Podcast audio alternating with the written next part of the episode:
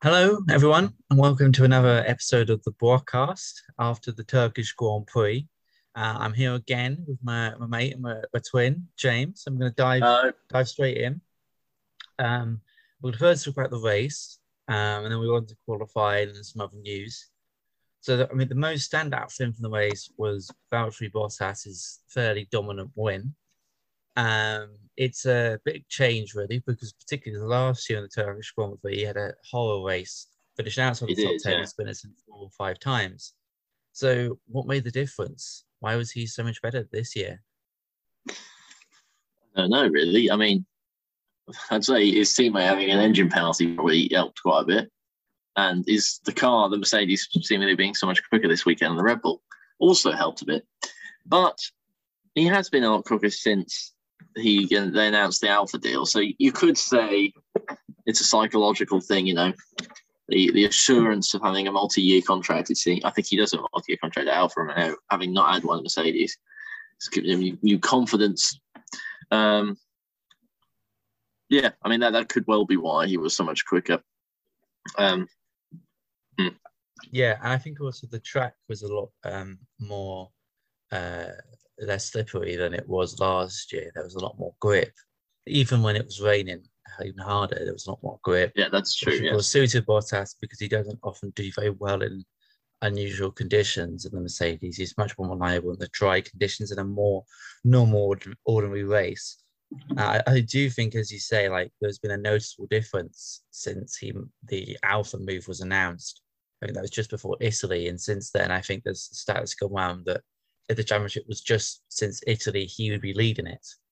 Um, and I suppose it's like anything but elite sportsmen, a bit of confidence can, can lead their performance to rise no end.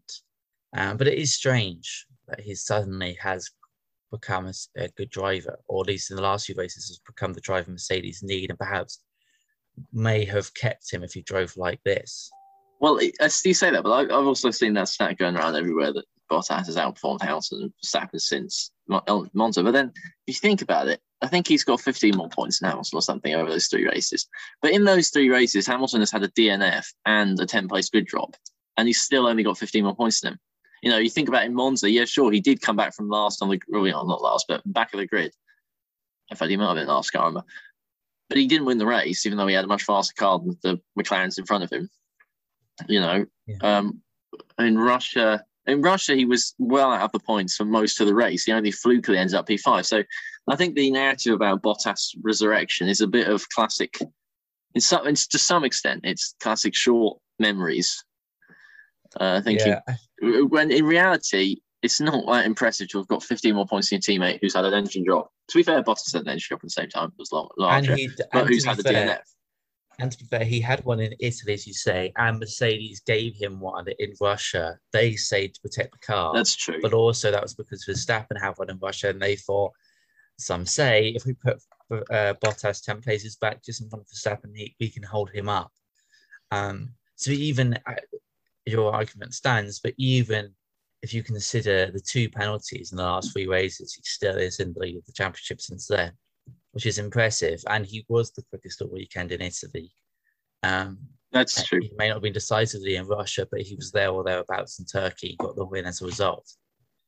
Um, so yeah, it, it's still impressive regardless of how it happened, I think. That's true. moving on to the other Mercedes car, I think other than maybe Bottas, the biggest talking point was the strategy by Mercedes. So in short, most of the um, cars around Hamilton near the, to the front pitted about halfway through the race and did a one stop onto fresh inters, which meant they could get through because that was looking back the most safe option. Hmm. Mercedes didn't do that because when pressured to do that, or they suggested Hamilton to do that, he declined. And then it came to more critical, and then Hamilton did pit about seven or eight laps to the end, which meant he lost positions and ultimately finished fifth. And when he was in third, so the main question was: was it a mistake, or what was the better strategy? Well, I think it was a mistake 'cause they pitted too late. But most people, well, not most people, but some people have said that the mistake was the, the Mercedes not listening to Hamilton, i.e., they should have pitted, not should not have pitted. But I think the mistake was they should not have listened to Hamilton. The problem was, you, you know, when uh, Bono said box box and Lewis came on the radio and said no, basically, and then Bono said yeah, all right. Um, that was the problem. They should have. They should have. I mean, the reason they won in Turkey was because the team just ordered Hamilton to do something. They should have just ordered him to come into the pits with whatever it was, 10, 15 laps to go. He'd have gone through the graining stage with a big enough gap to Gasly and uh, I can't remember who was the McLaren behind him. That he would have then come through the graining stage and probably been able to chase back up to Leclerc in fourth. But because they didn't pit, then they just were in no man's land. Pitted too late to get past the graining stage and have enough pace to overtake people. And, well, they pitted so that they lost the advantage they would have had to hand. So that was what I thought the mistake was. They should have just been assertive and said, you're coming in, um, you know, in the same way they were yeah. in Turkey. Yes, I agree. And of course, the risk was if they didn't pit, if they decided we're in P3, we're going to try and stick it out, eight laps to go, we can trust Hamilton's ability even if Hamilton is the goat, he if the tires fell away completely, the tires would have fallen away. Like Ocon yeah. obviously did manage to do the entire race on one set of tires, but he lost an incredible amount of time in the final yeah. 10 laps doing so. And given the conditions, they may have been slightly better than Turkey last year, but they were still treacherous. And even the best of drivers can suffer a mistake on dead tires. And if you saw Ocon's tyres by the end, they looked absolutely yeah. terrible. Like they probably would have would have gone in not very long. You know, it would have blown. Yes. Yeah. And then Lewis would not have been very. I mean, that's, the thing. If, if they if the lap if the race had been a lap longer and Hamilton's tyres, you know, and he'd not pitted and his tyres had blown, well, he would have been complaining at the team for not telling him to come in, sort of thing. So, mm. I mean, every driver does it, but I I personally don't think you can blame the team for the driver refusing the strategy call. The strategists decide the strategy, so you should listen to them. That's my view. And I mean, but yeah. then again, you, you say that. I mean, I suppose Norris and Turkey was the exact same thing, flipped. Namely, he well, I suppose the same thing really. He didn't want to pit for wet tires, so he ignored the team and lost. And Hamilton didn't want to pit for wet tires, so well, into and so he stayed out and lost place it, yeah, hmm. basically, I just don't understand why they don't listen to the team. To be honest with you, the James Vowles probably has a handsome yeah. salary, and the, I'm sure he's very intelligent man. Why don't you just listen to him? Why does he have to? Yeah, but I guess they don't have the feel that the drivers do, and they don't have a full of the sense of the full conditions. They can have all the stats and numbers in front of them, but that doesn't mean it's going to be proved completely correct in the hands of this driver. And that driver probably yeah. understands his limits better than the team does. Um, and that's why it's difficult because you have to get driver and team in perfect harmony on these decisions. And yeah. even the best of teams like Mercedes, who have the most efficient organization from one has seen for in decades, even get it wrong often, as we saw in Turkey. I mean, yeah, I suppose it depends. If if it was a Ferrari driver, I could understand it, given you know the level of strategy calls is keep Bottas behind, you want. Which is not exactly great strategy. but I don't know. It's not easy. I probably would have. I mean, on the F1 games, we've made that exact error several yeah. times in the past. So it's, yeah. it's a bit rich to criticize. You can see why you'd want to stay out. But mm.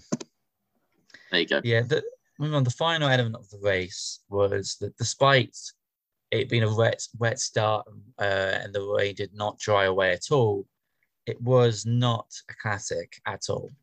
Um, at times, it was it was like a session. It was by no means boring, but it was not perhaps Turkey last year or some other races in the rain. And I suppose like people asking why, like why wouldn't it have been a more classic race given how treacherous the conditions were? Well, somehow nobody retired. I think that was the big problem. There yes. wasn't a safety car. There was no hugely impressive. And, and I think I saw the on the WTF1 Inside Special Reactions video the caption was it needed to dry, and that basically sums it up. It needed to dry. A wet race is no well, it can be fun, but it's not, it's less fun if it doesn't dry at some point in yeah. the race. Changeable conditions. That's what Russia showed. Most of it was exactly. dry. It was a better race. Changeable exactly. conditions throws uncertainty and chaos, which yeah. challenges everyone. And ultimately, that means the order of order is like a change of the order is likely. Yeah. Um, not to say that fully wet races can't be interesting, um, no, but you need uncertainty and change. I think this was and also didn't get much of that. particularly bad example of n- not having changeable circumstances because even though every other vari- like they said on commentary, even though every other variable changed, tires changed, fuel load changed, re- weather changed, track conditions changed, they were still lapping at the same pace. So clearly everything changed sort of in harmony, so that as the tires got worse, the, the so yeah, and th- that was perhaps why nobody crashed because it was very for a wet race, the conditions were essentially stable when you yeah, bear in mind all the variables. I don't know. and they're all in But yes. equilibrium. Yeah, Exactly. Yes. Yeah, exactly. they were unequal. yeah. All right, so let's move on from the race to qualifying.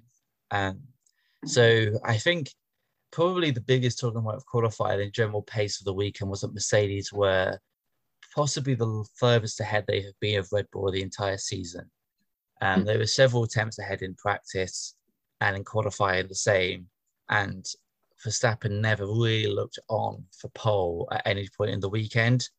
Hmm. Um, and therefore, P2 start was probably the best he could do. Um, Yeah. because Mercedes suddenly stepped it up out of nowhere. Yes. Well, Christian Horner is not very happy about that, isn't he? Saying you know, may be. But um, yes, that was striking. I think. Um, I mean, I think it's been difficult to tell since the summer break who's had the fastest car because pretty much every race has been some disruption. I was thinking before Hungary was the first race after some break, if I remember right, and uh, um, the- Verstappen's both Verstappen and Hamilton's second running qualifying was disrupted because slow traffic and supposedly Hamilton slowing Verstappen down. Belgium, well, a bit of a write-off, and it was it was in the wet. Uh, Monza was a sprint Crash. qualifying, and the crash obviously, but Monza was sprint qualifying, so it makes it slightly different, and they hit each other. Um, Russia was wet again, Hmm. um, and then so Turkey is perhaps because qualifying was dry, wasn't it? Hmm. Turkey is perhaps the first proper example of what their relative pace is. And yes, Mercedes did seem to have the the advantage, which I mean, I don't know whether Turkey is a particularly Mercedesy track. It doesn't seem like it to me particularly.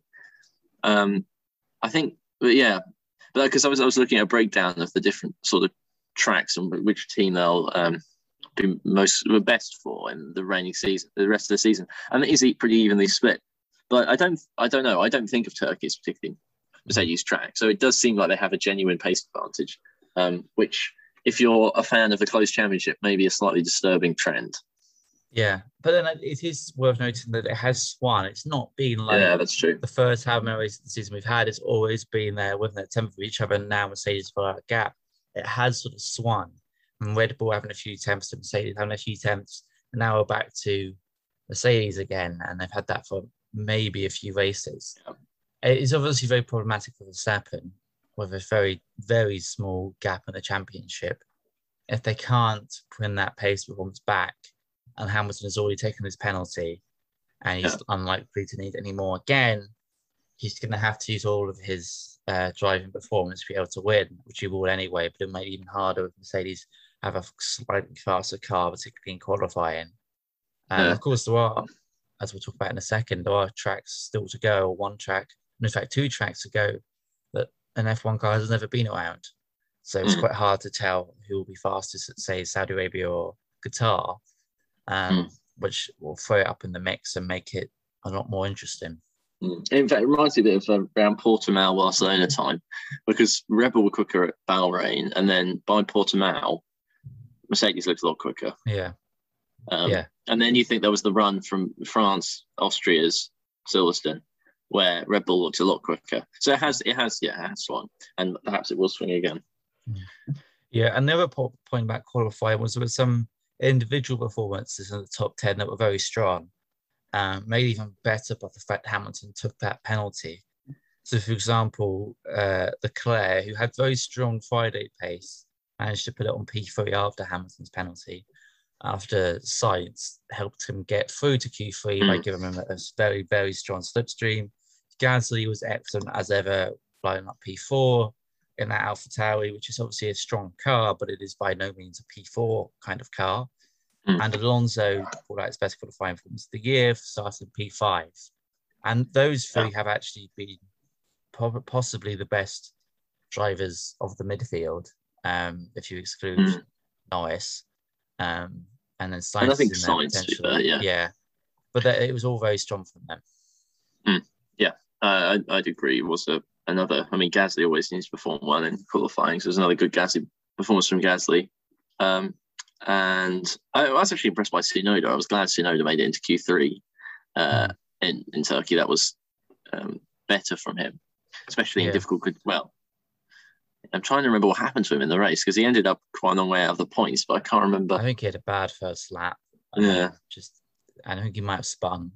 Yeah, because he definitely yeah. spun in qualifying, didn't he? Which Yeah. was classic uh, Tsunoda. But um, yeah, Mm. you know, but uh, yeah, it was it was definitely a strong performance from Gasly, Alonso, and Yeah, I uh, mean, Gasly is, is just has that team on his back.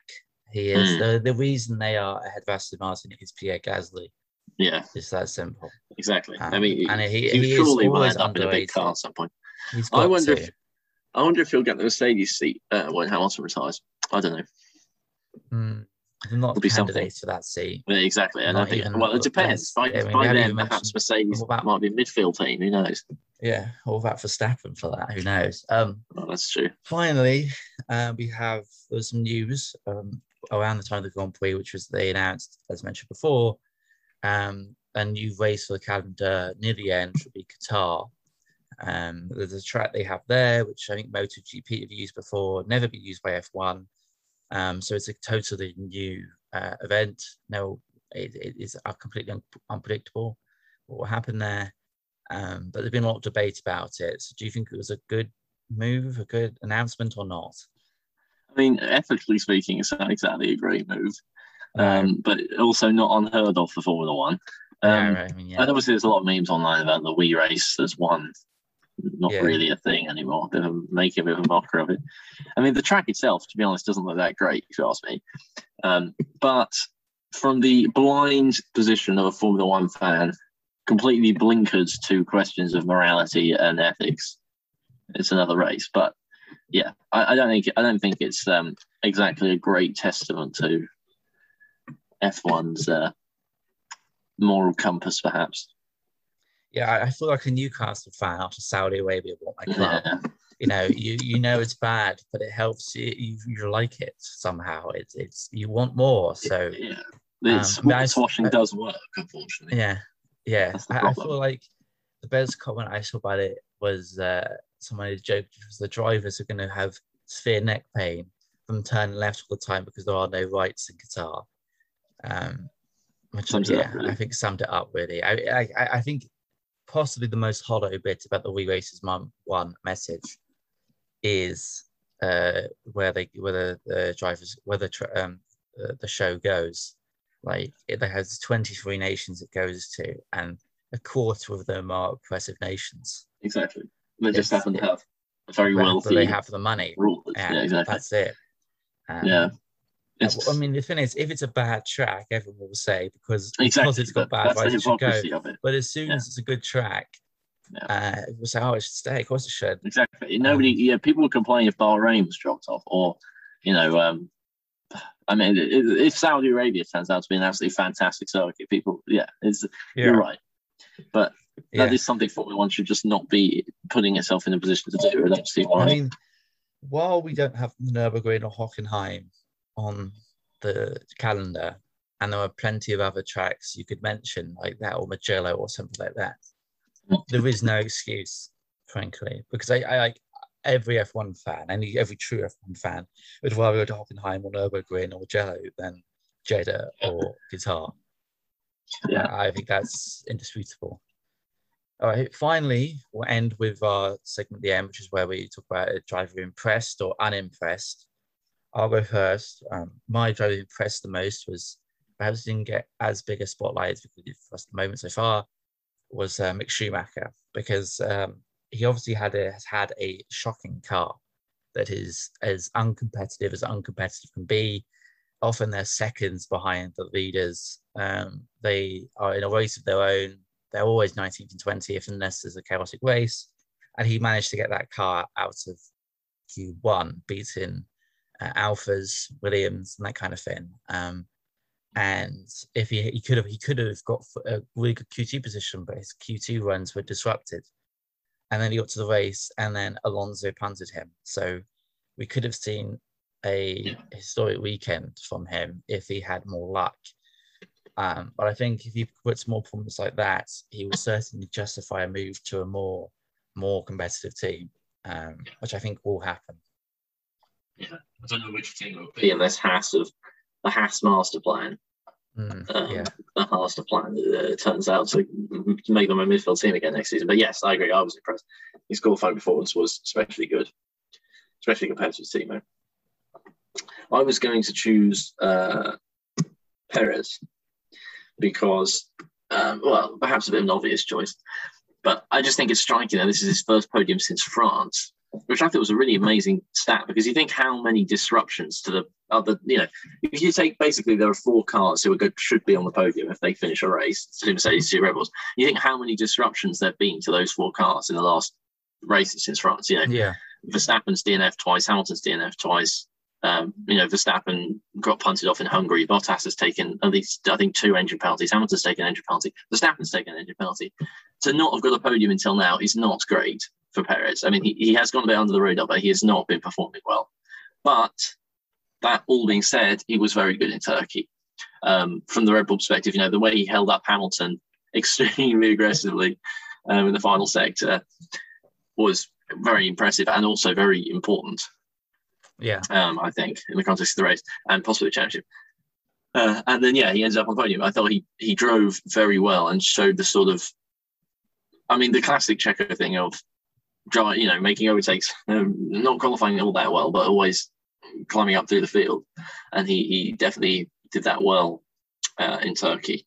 So hopefully, if you're you know, from Red Bull perspective, he's gonna that's gonna be a um, it's to become a trend that he's going to start performing. But that has Yeah. been his problem, inconsistency. yeah. I feel like that that race is why Ms- uh, Red Bull hired him again for another year. Um, if if uh, Red Bull ever needed to show a race to their future number two driver, to Max Verstappen, basically saying, "Please do this," it would be that one, getting a podium and uh, stopping Lewis Hamilton and getting one to secure the number one driver to get more points over Hamilton. That was Exactly. the brief completely, and he did it. Um, and it's why Albon didn't get the job was he didn't do that enough, and it's Yeah. why Perez has been at risk because he hasn't done it enough. Yeah. Uh, but he's, he, I think he could step up because he is supremely talented, um, and I wouldn't be surprised if he does. To be honest, even given the how hard being the number two is at Red Bull. Yeah. All right, that's it for us then. That's our time. So thank you for listening, and uh, goodbye. Bye.